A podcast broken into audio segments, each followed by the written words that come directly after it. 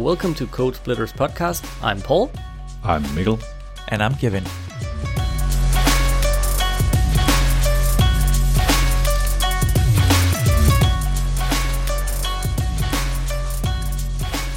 Right. Hello, everybody, and welcome to another episode of Code Splitters podcast. Um, it's been a while, uh, but we're back and here to talk about web again. Uh, I know last time we started out with a with a heavy, heavy and very good topic of pizzas. Um, and I'm I'm gonna do it again. No, I'm not gonna talk all about pizza again. Of course, I just wanted to to say that that a friend of mine after I don't I don't know if we had any any say in that, but he got a, a, a pizza oven and a Father's Day gift as well. So he's been pestering me with questions like, "Yeah, what, what do you buy there? Do you need this? Do you need that?" And uh, then I've been making a lot of pizza since last time as well. So um, so yeah, just closing that off. um, yeah. So um, what have we been up to since last time? Um, I know there's some news at, at your house, uh, Mikkel. We just briefly talked about that. Is that something you want to share, or do you have any other cool things going on? Yeah, so uh, we just got a dog. Uh, we just uh, got a puppy. Um, so uh, we have been waiting for a really long time. We have been in uh, in line for the last, uh, I think, two years or so. So we are really happy to to finally get it, and we're really happy. Um, it's uh, really cute and also a troublemaker, uh, but uh, that's that's normal. Uh, so uh, yeah, we're really happy uh, to have him, and yeah, it's just great. Nice. What what breed is it? It's a Labradoodle, Australian Labradoodle. Oh. okay. So yeah. Yeah, I'm I'm not a dog person, so I'm like I, I can't just infer that by looking. So I was like I was a little curious. It's it looks really cute. Yeah, I agree.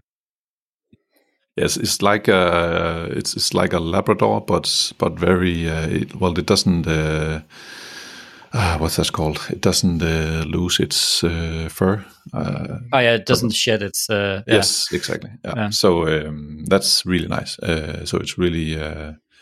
so it needs to be be go to the dog trimmer or what what's it called? So yeah, yeah. but that's that's fine. Dog stylist. Um, Yes, exactly. So, um, but it's like a Labrador, but with a different kind of uh, fur. Uh, so yeah, mm. it's a it's a family uh, dog, and uh, yeah, and it's uh, it's really cute. So nice. Does it get as big as a normal Labrador? or, uh, or yeah. is it also just they, okay? They, okay, they actually come in different uh, sizes, uh, but uh, th- this one is uh, is pretty much the size of a normal uh, Labrador. so it's a it's a normal medium-sized dog, I would say. So okay, cool. Yeah. So that's pretty much what's what's, uh, what's been going on here around here. So yeah that's that's me. Awesome. And you you have no more dogs, Kevin, or not? Well, you have one dog. I, I said that yes. wrong. Like you you haven't gotten any more dogs. no, no, no, no, no. That's not the plan. One is enough for now. Um, he's uh, he's a Labrador, uh, so he does shed a lot of hair everywhere. Um, so our vacuum cleaner is running pretty much every second or third day. It's just following him around. Sorry? Is it just following him around? That would be nice. if he could do that. Maybe you could get um, a robot that will follow him. Just yeah, we have a we have a robot, but it doesn't follow him. Luckily, because he's scared of it as well, or not oh. scared, but he he runs away from it. Oh, okay. Uh, if it's coming where he's lying. yeah. So, um, but yeah, he's all he's turning five. Oh no, he has turned five last week actually. Um, so he's a big dog, but still has still is a puppy in his head. So yeah, he's a grown-up teen. Yes, exactly. Isn't that the same with most dogs? Like we have family that that have um, um, I think that's Labradors too, or no, maybe that's Golden Retrievers. They look a little alike. Oh, I'm not. I'm, I'm gonna step on some dog people's feet here, But but anyways, but like they're like one of them was really old. But when whenever we came to visit and stuff like that, it still plays around like it's a puppy. Uh, it's quite fun. Yeah, I think I think Labradors, especially and, and some other dog breeds, they stay playful pretty much their whole life.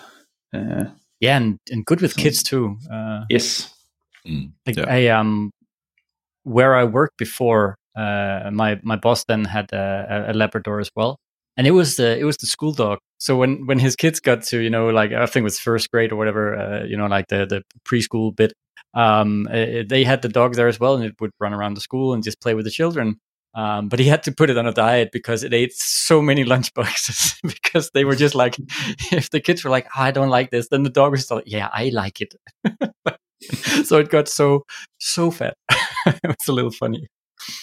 Uh, uh, yeah, I cool. think in general they're pretty passive, so you can, and that's not necessarily a good thing for the dog, but it is when you have a family, like you can touch their teeth and pull their tail, and you know they they won't really yeah, like they won't like snap or anything or or get aggressive um which is again it's not maybe not a good thing for the dog but it's really good when you have it have it in a house with kids and curious and stuff, kids. so.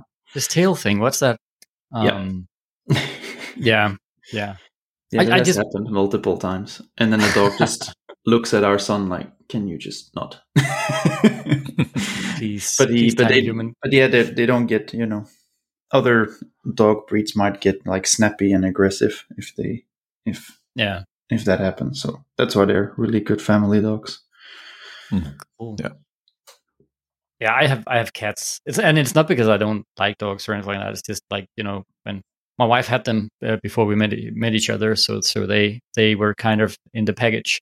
Um, and they're uh, what, do you call it? They're um, a purebred uh, as well, called Birman. Um, so very actually very compared to other cats, I guess, uh, pretty good with children as well. Like wants to cuddle and, and stuff like that as well. Um, um, although they can get pretty like compared to to to a quiet dog, they can like also turn demon within a second or two. Um, happened last week actually.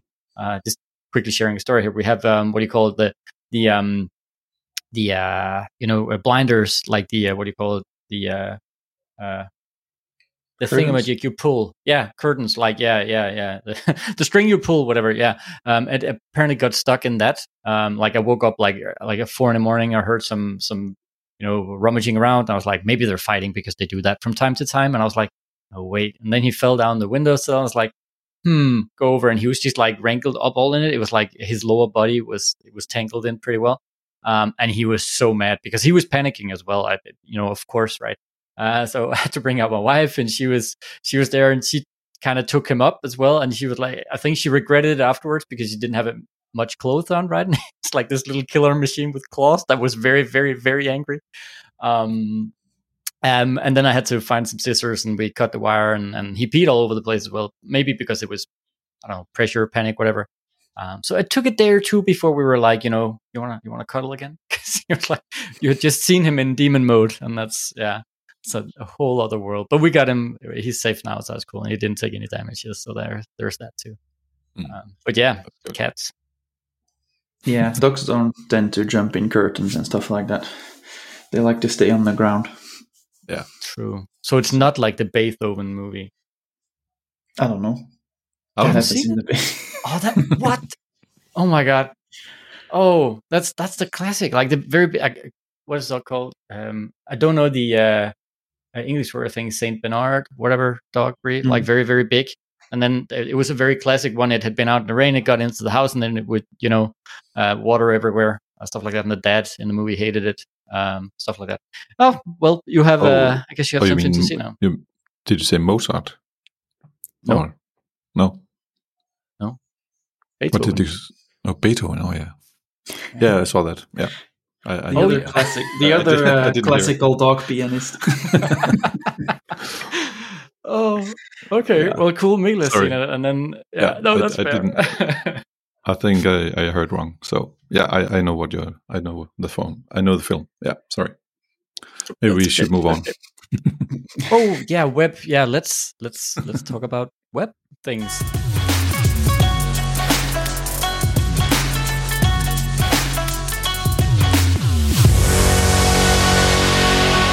Um, yeah, so I, I, brought a few topics, and I know know you guys did too. Um, I actually wanted to if it's okay with you, start off with a thing that was sort of a continuation of what we talked about. I think it was last time. Like we we've talked about Safari and some of the new features that came along there, right? Um, and Apple had its uh, developer conference a couple weeks ago as well, uh, where there were, of course, some new new stuff as well, uh, also for Safari. Um, and I'm not going to go too much into detail about it, but I just thought it was funny, like how, however much slack that we give uh, Safari for being, you know, a little behind on, on on some pretty essential things. There are also some things where it's pretty far ahead, or or at least up there with the others. Like I think from what I read here is it's the first browser to implement container queries but not behind the flag, but where it's actually enabled by default. I think that's pretty cool.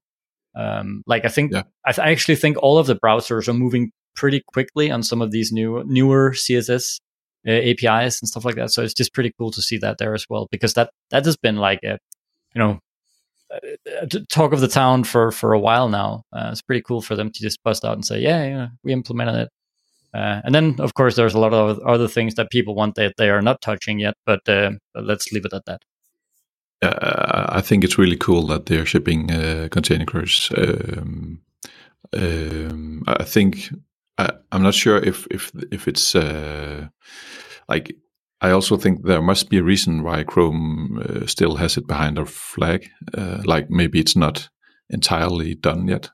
so maybe it's a bit dangerous to to ship it uh, not behind the flag. Uh, so I, I, don't know, but but uh, maybe they have something to like to prove or like because they need to catch up. Uh, but I, when that is said, I think they're doing a good job uh, actually catching up and really seeing a lot of uh, stuff. Um, I, I also noticed the other things that they're shipping in the Safari 16 beta. Um, also the the subgrid is something that they're they're shipping as well, uh, which is not oh, yet yeah. in, in Chrome at all. Um, Firefox has had it since uh, 2019 as the only browser, so uh, that will be really nice to see. Um, yeah. Yeah, that's pretty cool. Yeah, yeah, that's that's correct, right? I, I remember the whole the whole grid thing, right? Safari, uh, not Safari, but uh, Firefox has been first movers on that for a while. Yeah, so they were so far ahead. Uh, but yeah, I, I, did not know yeah, about subgrid. At least on the subgrid, well. yeah. yeah. Yeah, yeah, yeah, That's what I meant, right? At, at mm, least on the grid side of things, yeah, yeah. Oh, that's pretty cool. That's pretty cool. Yeah. Right. Yeah. So that kicked things off. I don't really have anything more to say on the Safari issues. Also because we covered it pretty much, I guess, last time as well. So, uh, so any well, anyone actually, of have any? Oh. well, actually, I, I have a, few other. I should have asked. To... no, that's okay.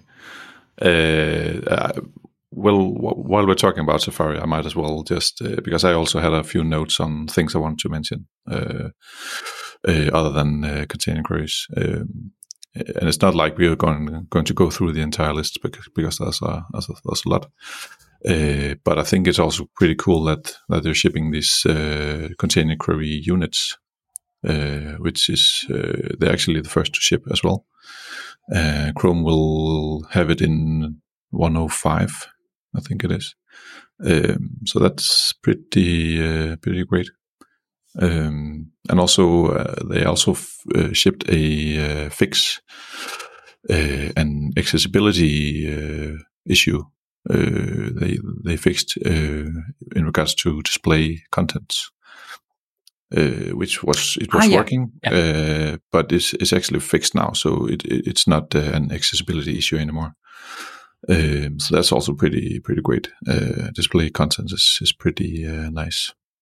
Uh, yeah, I started using it more now. Yeah. You know, especially with web components. Like I, I made a tooltip component that uses it. Um, yeah. I think it's pretty cool. Maybe, but yeah, I, I, remember just, that bug uh, actually. Yeah. Yeah. Can you maybe just uh, really quick uh, sum up what what's it what it is doing or what it can be used for?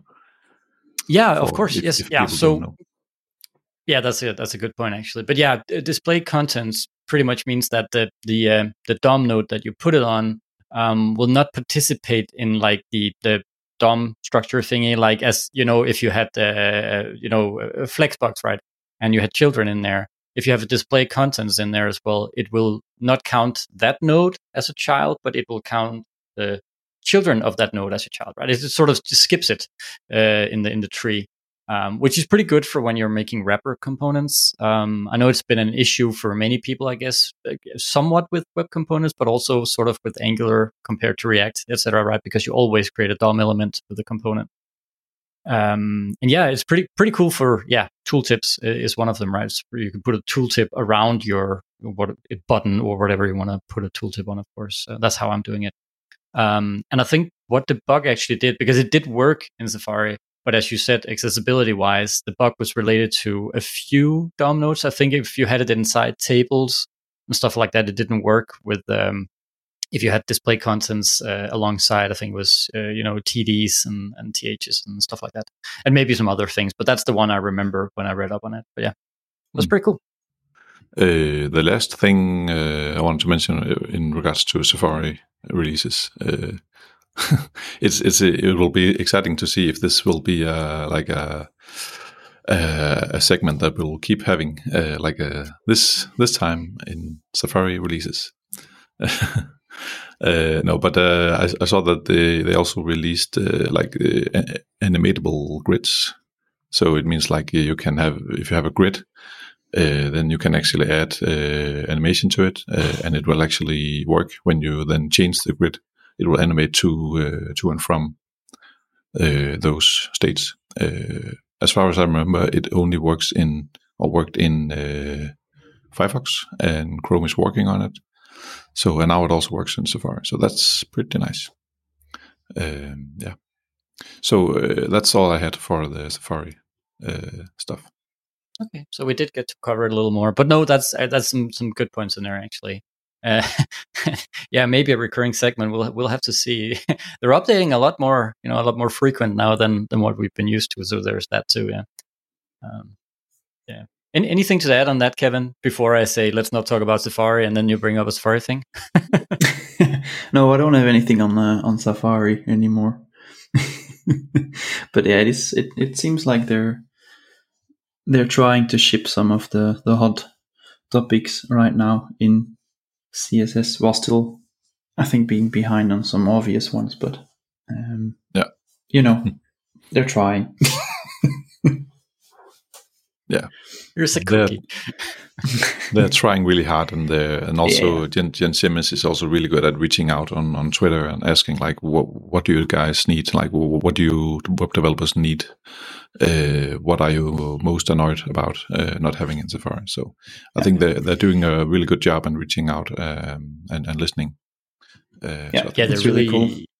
they're really present there, and and and and that's in a in a good way. But but I, I would not want to fill those shoes just because like people on the internet are horrible. I mean, like because you you get very good constructive criticism and and, and good ideas and features and you know let's have that and that. And then there's the other side of the coin where people just gonna you know hijack the threat and, and go nuts. And i mean to filter that out it's it's a hard job. I think it's uh, uh, much appreciated that it's being done uh, i agree. And it's, it seems like they're really moving on on a lot of cool topics and apis but yeah.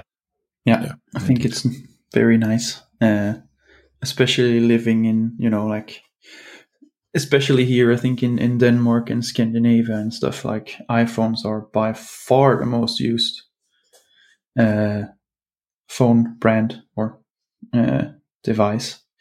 Um, so Safari is pretty pretty important, although usually you don't see a lot of developers using it to actually build stuff, or they don't use it themselves that much. Usually, I think.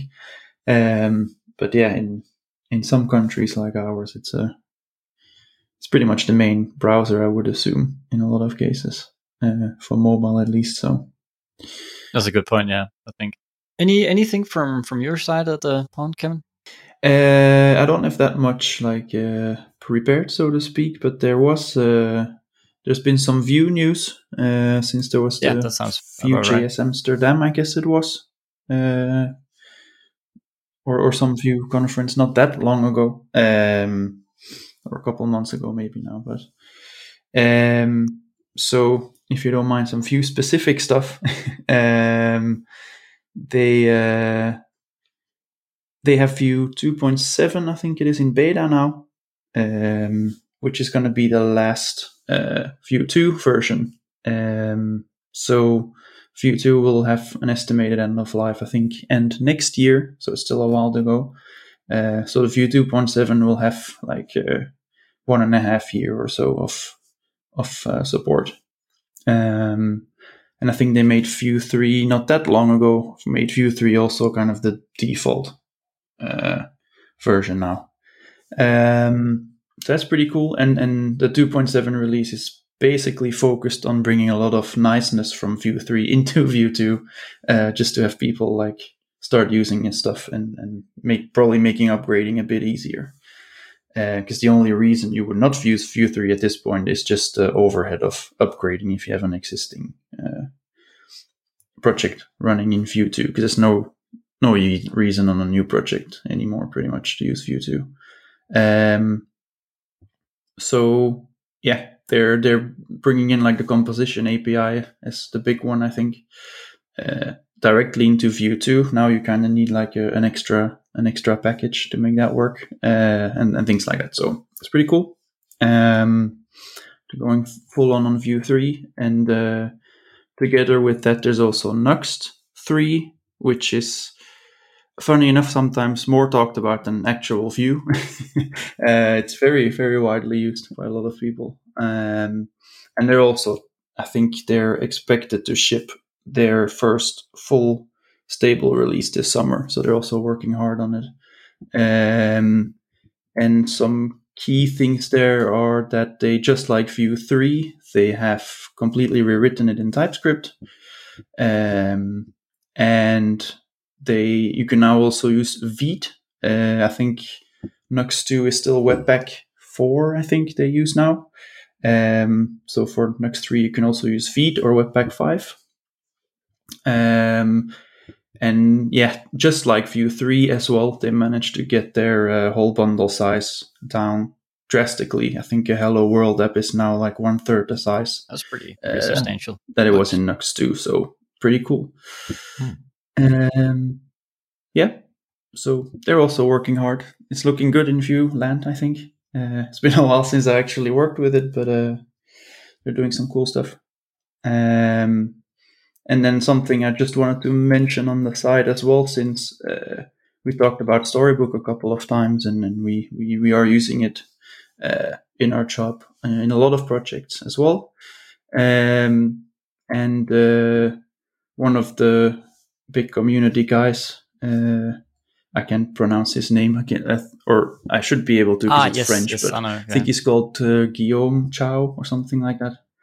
Uh, yes, the guy behind a lot of, of Vue related things. Uh, he just came out with another French word, just like Vite is actually. Uh, he made a storybook alternative called Histoire, uh, which means story in French. Um, so it's it's yeah it's, it's, it's his take on, on, a storybook alternative, which is uh, powered by Vite uh, and mainly targeted towards Vue, but I think uh, I read you can also use uh, Svelte or React or whatever. Um, so that's pretty cool, and it uh, yeah it's marketed as like some kind of almost zero config kind of uh, storybook or histoire setup story setup hmm. I'll call it, uh, which which bases a lot of things out of your of your Vite config. Um, and I had a quick look at it, and it looks uh, yeah looks pretty cool.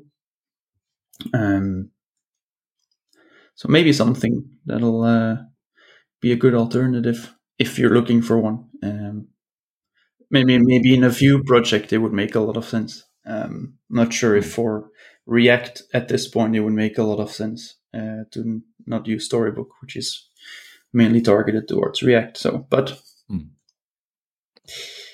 Yeah, I, uh, I, I think it's uh, it's really nice with some competition because I think Storybook is pretty much the the best or the maybe the only one uh, at this point. Uh, now we now we have two. Uh, maybe there are other ones as well, but uh, Storybook is is probably or is definitely the most known one and most popular. so I think it's it's nice with some competition. that will keep everyone on their toes, and um, yeah, I I also had, had a look at this one. Uh, it looks uh, looks nice. Um, I know that Storybook also has uh, Vite support. Uh, so, uh, but, but, but yeah, maybe it's because of its maybe it, it, seems like it's too heavy or too uh, or overwhelming, maybe um, that that people want to try a, zero config uh, solution. So, but but yeah, I think it's uh, it's nice. Um, maybe Storybook will have a zero config uh, answer at some point as well, or something. Even though I, I must say it, it's it is uh, it is not a lot of configuration you have to do. Uh, it's pretty uh, CLI based, so um, yeah, but yeah, um, it, it's. I was really gonna, nice. I was gonna add that. I actually, yeah, I, I think I saw the post on Twitter where he talked about it, um, but I haven't looked into it at all. Uh, I agree, uh, competition is always good. I think it's it's a hard space, right? Because Storybook is so big right now. There's like a very huge community around it. So there's all the plugins and all the integrations and stuff like that. Um, I think it's a very hard job they're trying to deal with. I th- and it's hard, right? You wanna you wanna have something like Storybook, and you want to use it for your React project or your Vue project or your Angular project or whatever other framework you have, right? And and I think I think that's what hit Storybook a while back, right? Was the you know we, we want to support everything. Um, so the API over a couple of versions changed a lot because they were sort of accommodating all the things and, and, and stuff like that. And then there was the whole Webpack five update and, and and all that behind it. Um, and then I don't know. I, I tend to be a little skeptical on zero config things because while they are so cool and it's very easy to get started, but if if you ever need to do anything like edit edit something or, or change the configuration or stuff like that, um, because it's so magical, it at least again I don't know how their API is built, of course, but but with what we've seen before is that it tends to get very very very hard to do configurations in a setup that is meant to hide all of it away um, um, and maybe documentation isn't there uh, either. But but that's at least I've I've seen that on on Twitter as well, um, and in my sort of between uh, people I talk to as well is like you know yeah you know zero config is cool and and it's very very cool when when it, everything works, but when it doesn't work, zero config is not cool because uh, everything is hidden away right, and you got to dig that out to to really get into it. Um, so there's that too. But yeah, but yeah, I'm I'm not I'm not uh, I'm, I'm I'm I think it's pretty cool and and and again kudos for to people building these projects is they're very advanced and and and usually brings uh, communities together. So so I'm all for it. Um, I just I, maybe I'm just getting older, right? But the skepticism is there. it's like, is it really? You know. But yeah, yeah. Let's let's see, right? Yeah. It's I haven't used Storybook for a while either, just because of the, with stuff I work with. So there's that too. I have dealt with Vite though, and that is fast. Um, and I haven't had to configure much in it. I think something related to static images, with, which was pretty pretty easy as well.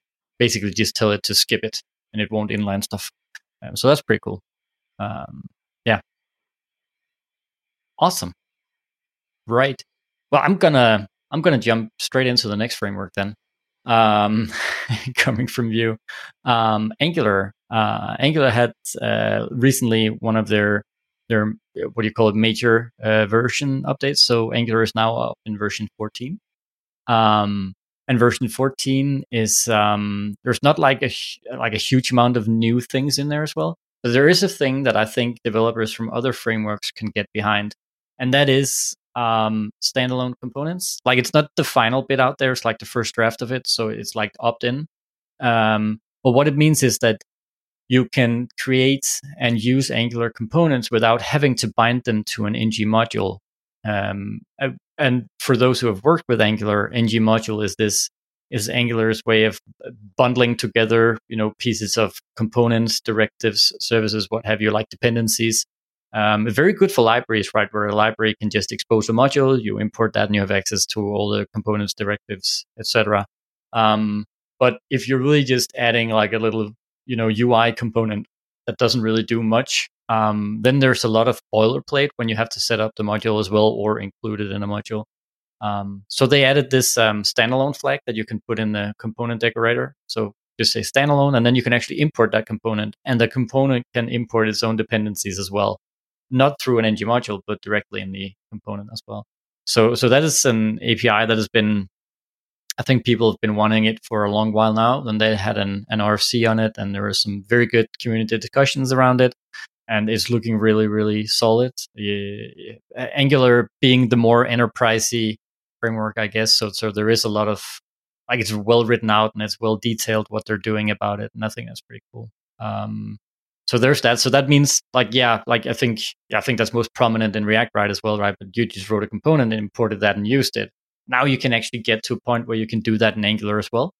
Um, and you can do like a single file component as well. Like you've always sort of be able to done to do that in, in Angular, um, but now it just feels a little more feels easier, right? Uh, so I think it's pretty cool. I've I've looked at it as well. I think I think we haven't had a reason to just you know there's no reason to jump uh, aboard yet. Um, um, but but I have tried it out and looked at it, and it's pretty nice API. Uh, and that's another. It's a it's a funny IDE thing, right? But that's I'm using um, WebStorm, and it actually complains when I'm using the new standalone API because it's like this component is not part of any you know module and stuff like that. I'm actually a little unaware if it's the linter or the IDE, but anyways, but yeah, it's complaining about it. And it, it, the whole thing compiles fine and stuff like that, right? Because it's supported, but the IDE complains about it, and and those squiggly red lines, I don't like them. Um, they stress me out. Yeah.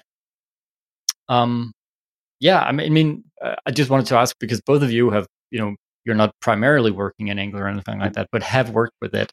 Um, what's your take on Angular going in the direction of some of the other frameworks where you know like components become much more standalone? Uh, like ng modules aren't disappearing but they're just not needed for everything anymore. Like so you can bootstrap an application directly from a component instead of having all that boilerplate but it's still there if people want to do it and it makes sense for library owners and stuff like that as well so before if you had like a i don't know you had a component mm. used in a lot of places like uh, i don't know tooltip as you said is a good example uh, if you need to use that across different modules before you have to import it in every module, or would you create like a, I don't know, a wrapper module? If you can you even do that? I'm not sure.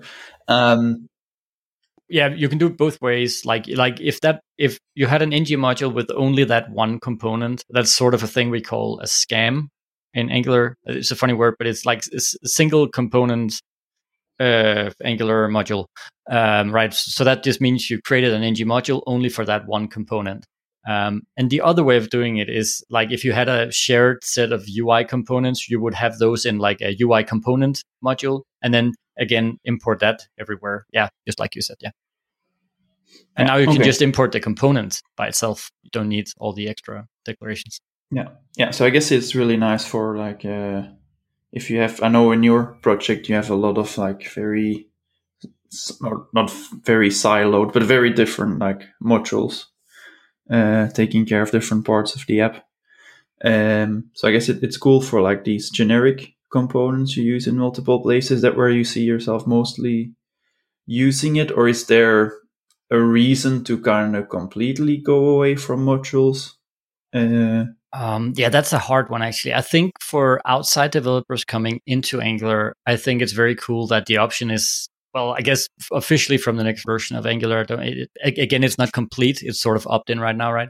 Um, but it's less mental overhead for new developers coming into Angular, right? Because the whole ng module thing and dependency injection compared to the other frameworks is a lot of you know extra stuff. It's pretty cool what you can do with it once you get into that. But I think it's cool that people aren't forced into it like from the get go. You can start out small and, and build from there. And and again, I, I think as I said, the, the, way I would use them is like the small uh, reusable UI components, not having them tied to you know like all that extra module code all the time is pretty pretty cool. And it's also much clearer when you have a component. You can directly see in the component what that component depends on, right? You can see what it imports. Um, so so it's also that you don't have to look around in different places to see oh yeah i have this module here. Do, do i have it imported? Because that's that's some errors i've run into before right? Because some way further up the chain of you know your your hierarchy of components like you you forgot to import that module up there and then it sort of freaks out and stuff like that yeah. So it's much more apparent now yeah. Cool. yeah i think uh, i think it's it's nice to to skip a level of abstraction if you don't need it um, but i guess uh, so, so how how does it work with the do you then just use the component in the in, in some other component template maybe, or do you also need to to import it like a, um, add it to an imports uh, array or something? Yeah, you still need to import it. Yeah. So if Yeah, one okay. component uses like another, like the tooltip component, right? Like if you have a list component that uses the tooltip component, the list component has to import the tooltip component. Uh, and correct me if I'm wrong here, Kevin. I think that's how Vue does it too, right? Yes. Where like the component Yeah. defines what it depends on. Yeah. Yeah. Yeah. It has a components array or something, right? Or uses or something. Uh, Vue does, yeah. Yeah, yeah, yeah. So yeah, I think it, it Or at least it sense did in the option API. I don't know if in the composition API these days Oh. you can just import it and you use it. I'm Yeah. Not 100%. But uh, it used to, yeah. You needed to import the, the actual file and then add it to the list of components. But I think that makes uh, that makes a lot of sense. Uh, also, so you you you really that like you you know what you're using, and so all your um, components are all, all your dependencies are in, in one place, so to speak. So uh, yeah, I think that's that's a good way of doing it. yeah it, it feels feels good yeah and, and then once the the api is complete you know maybe it's actually um sort of a, a, a byproduct of that is that um, doing dynamic imports like dynamically importing and using components in angular have has been like it's gotten better. They added a new api a while back as well that that made it simpler but but you know in react and in vue 2 i guess you could just you know like await import a component and just go from there and it worked in Angular, you sort of like the only way to do the lazy loading or the uh, you know like uh, the chunk loading was through the Angular router.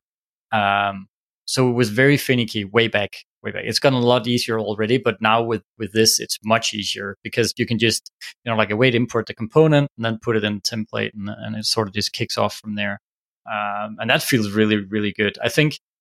Um, yeah, I was going to say I think I did that. We have like a map component that is quite heavy and we don't need to use it in you know all instances. May- maybe maybe the whatever thing the page we're on doesn't need it. So we're actually lazy loading it in just as a single component and it works really really great. And it, and it was easy to set up as well. Like I, I thought i had to you know spend more hours development like you know trial and error stuff like that but it just worked out of the box. That was pretty magical. Um, so there's that too uh, because that's been a pain point for for for a while in angular as well i think dynamic imports uh, so so now, just so I understand, so now you can actually uh, lazy load components uh, outside of the router.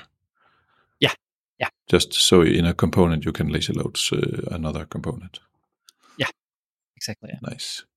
Um, really you've nice. you've been able to do that for for a couple of Angular versions now. Like the the the API that made that easier has been there for a while, but with standalone components, it get, gets a little easier because like the components dependencies are defined in the component, so it sort of gets easier uh, behind the scenes there at least. Uh, because before you still needed and like if the component had dependencies, you still needed to have have an ng module for that component, right? So it could sort of find out, okay, so this component depends on these you know three other components or whatever um, stuff like that so it's sort of still needed some extra data but now that data uh, the new api will be you know with the component itself doesn't need an ng module um, so so that's some added added stuff in there so that's pretty cool Nice. um, yeah, another thing that landed in Angular 14 is uh, something that we've been waiting for a long time in Angular. I know this is very Angular specific, but um, Angular has had uh, like a forms library, you know, like for dealing with uh, native HTML forms or just you know custom forms in that matter. Um, so they have like two versions where it's like a template driven one and where it's a reactive driven one, like much more data data driven. Um, but but common to that has been that it's never been typed, you know, like TypeScript typed. Um, so so you you had a lot of magic strings. Like if you wanted to get like a certain um, um, value in in the form, like if you needed the name input, right? It's like form that get and then the string name input. Uh, name right uh, to, to to get that one there as well and and also like what data type is this piece you you had to sort of know that so it was a lot more error prone uh, now they actually made a typed form um, library as well. So so you get all that feedback and, and all the niceties that we're used to from working with TypeScript, right? Um, so that's pretty cool. They they work that that up as well. Um, there a lot of other I think libraries around it have tried to do something similar. It's cool that it's there natively now or natively, but as part of the core Angular experience. Yeah, I think it's that's always nice um, with the. Yeah, sorry. Uh, I Oh, think it's it's always nice with the libraries that try to improve the developer experience uh, with, with, small things here and there. Um, so yeah, if it makes your life uh, easier or the the quality of the product better, then that's really great. Yeah, it, it certainly does help when the when the IDE uh, tells you like you know where there's the autocomplete part of it as well, right? When you're working with types, that is just really really nice but also sort of getting the feedback error wise that you know can't use this one this is not part of the form or whatever um, that's also pretty nice that's that's very nice so mm. yeah um anything um anything else that we need to to cover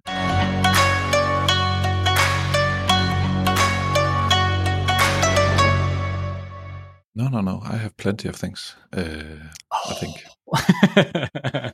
no, uh, so I noticed that uh, recently, uh, like coming back to Storybook again, uh, they have now released this uh, showcase page on their website, which is this huge collection of uh, storybooks uh, around the web uh, for like for, for a lot of different uh, companies and a lot of, like organizations like uh, so so you can actually also go and submit your own storybook if it's uh, public right? So it's uh it's a great place to to to gather inspiration and to see what are other people doing and what are other people calling things and how are they structuring it and what cool add-ons are people using and so on.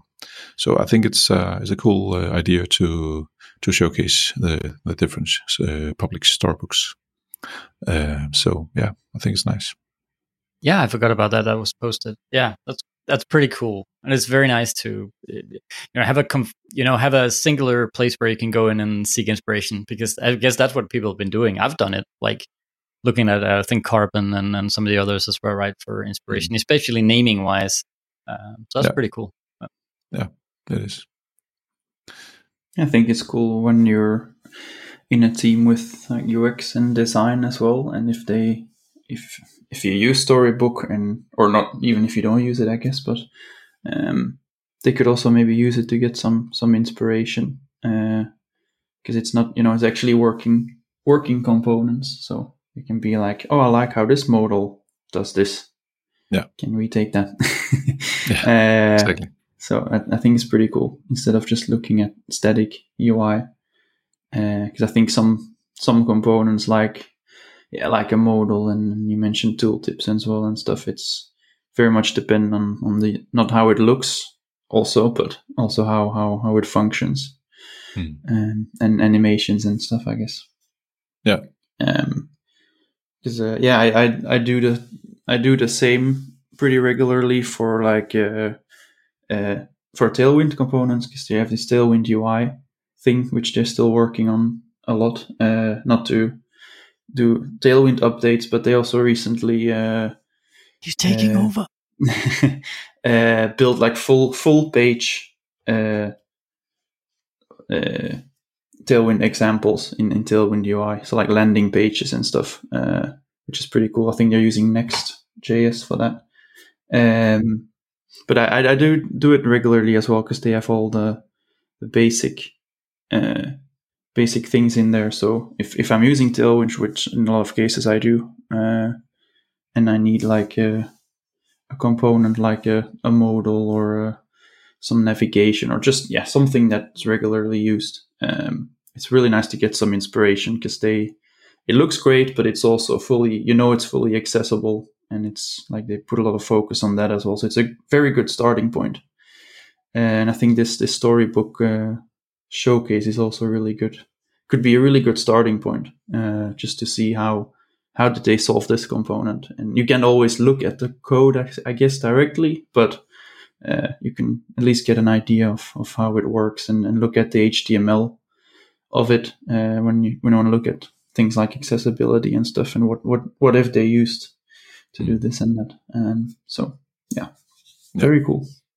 And and you're also right in in it's nice for us uh, developers to see like how are, how how are other thing how are how are other people doing it and get information. But it, but as you mentioned, it's also really great for for UX uh, or design people to see like uh, oh it can actually uh, work like this or like because there, there goes a ton uh, there's a ton of uh, decisions around uh, for example a modal. Uh, there's so much going on so many things to to consider even though you, you you would think that it would be a solved problem by now but yeah there, there's so many things that can go wrong and so many edge cases and things things to consider both developer and UX wise. So it's always nice to see uh, how people are solving it.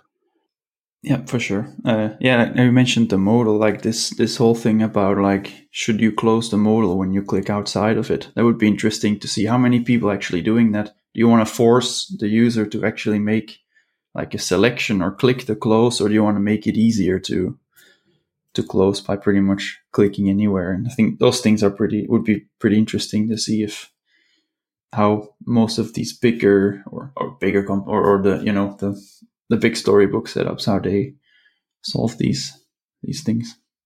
Yeah, indeed. Uh, my recent take on on the on that uh, specific thing is that like it, it it pretty much depends on the on the content because it's if, if it's something that you need to read and to accept then you can't just click outside. Uh, then you actually need to to make a choice, right? Uh, so, but, like cookie pop-ups. Yeah. Sorry. Like cookie pop-ups. oh yeah, exactly. Oh yeah, term terms of use or something yeah, like yeah, that. Yeah. yeah. So it it I think it, it sometimes it, it definitely depends on the content that's inside. Um, so, but yeah, that's a whole other story it's an interesting topic, but yeah, you're right. I, I, I was gonna sort of add as well, Mikkel, just like you said, that it really depends on the on the content and the context as well. Um, like like how is this is this just a dismissible thing? Because then to me, it's fair enough that you just close it.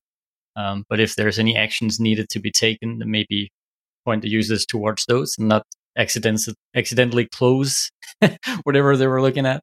So yeah, um, but yeah, it's pretty cool. I, I, I like the um, like the take on it as well that that even though we're talking storybook and and these that it's not just for us it's just as much for designers and ux people as well right? Um, um I, th- I think sometimes at least and that's just my point of view right? But designers having a look at some examples made you know web wise like when it's actually in there in html and, and has some javascript added uh, depending on the components you know like how do they interact? Like how do animations actually look when it's there compared to maybe the tools they're using. I know it's we've gotten to a place where it's much closer to each other. But you know, just a year back or two, right? It wasn't like that. So I think that's pretty cool. Um, the better collaboration we can get and the better understanding of each field, I think is uh, is good when we're uh, closing in that gap. Yeah, indeed. Um, I had just one more thing I want to mention, uh, and then I think we need to to wrap it up. But uh, uh, I have recently been trying out uh, Astro. Uh, I think oh. I, I mentioned it around New Year's, uh, our, our, New Year episode, that I wanted to try uh, Astro, uh, and I, I, I, actually got an opportunity to try it in a in a in a side hustle or side project. so that's that has been really fun. I have only been starting, so it's still new uh, for me, but I really like it so far. So uh, I can recommend uh, checking it out. It's uh, really really cool, and you can you can use whatever uh, like framework you want. Like uh, you can use your Vue or React components or or so. So it, it you can just import that. Could you quickly repeat what it did in a nutshell? Because I uh, yeah, I remember so looking at it, but I elevator pitch. Of, yeah, I don't think I'm the right person to do that. Um, but let me just uh, open up their website. Uh, so it's like uh, it says on the website, uh, build website, oh, build fast websites faster. Astro is a new kind of static site builder for the modern web. Powerful developer experience meet, meets uh, lightweight output. Um, so it's uh, what I like it about it is that it's pretty much uh, it it has this um, I don't know if you've seen this uh, article uh, like a while back or a long while back with this islands uh, architecture. where instead of having the whole page uh, powered by some JavaScript framework, then you have only different islands on the page actually um, powered by JavaScript, uh, which is pretty much also the web component um, architecture, right? But uh, but in this way, it's it's it's following this. Um, and it's doing it really, really well. so it's like it, it has, this partial hydration uh, so it means that you can, if you, for example, have a component uh, that you know will be in the bottom of the page or maybe in the middle, like uh, you have to scroll to see it, then you can actually tell Astro that it needs to uh, only load it when it comes into the view. Uh, so it's really performance focused and HTML focused. Uh, so you can tell it that uh, this component should only be loaded and also only be rendered and like executed uh, once you getting uh, like when it gets into view. And it also has some some other uh, like I don't know if they call them events or hooks, uh, but it's it's pretty cool uh, that you can actually decide uh, when to load the component. So it's it's uh, yeah it, it, has a really strong uh, default um, that is uh, very f- performance focused, which I really like. Um, so so far I, I really like it. Um, so but but it is m- mainly for like static uh, sites. Uh, but with a really with a really great uh, developer experience um, and support for multiple frameworks. It's pretty cool. I, I, um, think the multiple framework support thing really, I think that's a very good selling point, right? Because it mm-hmm. makes it easier for people coming from these frameworks to just go in and you know, use whatever they're comfortable with. I think that's that's that's very good. It says on the homepage that it supports uh, React, Svelte, Vue, Solid, Preact, Alpine, Lit, and Vanilla JS. Hmm. Yeah. So that's a lot of uh, good stuff. Um, not sure about Angular actually. Maybe that will come, or maybe it. Oh, and works. if it doesn't, it's fine. So, I mean, yeah, yeah, it is hard to support everything. Like, yeah. really is. But maybe with the standalone flag, it it will be supported. Maybe who knows? Oh yeah, yeah maybe I, I don't actually know what that means for the outside world, but yeah, maybe maybe it makes it easier. Um, yeah, it's funny how whatever you know, whatever, but what you just went through sounds a lot like Qwik you know, from hmm. Builder.io, the the other one right there, sort of the same where where it's like don't load whatever interactivity you have for this component unless it's actually there on the screen or whenever you click things or stuff like that is like much more controlled. Uh, yeah. That sort of thing is sort of the same. It's pretty cool. I, I like these sort of things out there. Um, yeah. yeah, and the whole island architecture as well. Yeah, yeah. Awesome. Also, uh, also I've been heard. Uh, I've been hearing a lot about uh, Remix uh, lately. Also, uh, yeah. I'm, I'm also quite uh, intrigued about. Um, I and I also heard that because, as far as I know, I might be wrong, but as far as I know, it's only React that is supported right now. you have to write React in it for it to work. but I think I, I heard that they're working on a Vue uh, version as well of Vue support. So I think that's pretty cool as well. Um, so yeah, I, I, like this way of uh, like HTML first uh, approach uh, and then lazy loading uh, stuff in as needed. Yeah. Um, yeah. It's like apart from the lazy loading, it's like we've gone full circle, right? Static HTML with some jQuery yeah. and stuff like in it back like back then, right? I, mean, I know it's not exactly the same, but it is sort of going back to the roots of it, right? Just with newer technologies and better ways of doing some of the things. But yeah, yeah. Uh, and I'm not saying that's a bad thing. It's just funny. No, no. Yeah, I, have also heard people saying this, and, and like it feels like a pendulum thing that we're going back to to basics, but but still, it's it's not it's not the same. Uh, we have learned a lot, and uh, it, it's it's not the same as we did uh, back in the days. Um, it's it's a lot uh, more uh, nuanced uh, picture. so, but but but you can definitely get the feeling of like going back to server side. Um, so yeah, but I think it's just basically performance focus that has uh, changed things up. So uh, yeah, it's nice. Awesome, awesome. I think I think that's pretty much what we had for today. Um, but we covered a lot of good things, and then we'll have to see if Safari becomes a recurring segment. we'll take that from there. Um, anyways, I think that's it for us. We're, we're out. Thank you so much for listening to this episode of the Code Splitters podcast. If you like this episode, please share it with your friends or add a review in your favorite podcast player. You can also find us on Twitter at Code Splitters or on our website, codesplitterspodcast.com. Until next time, take care.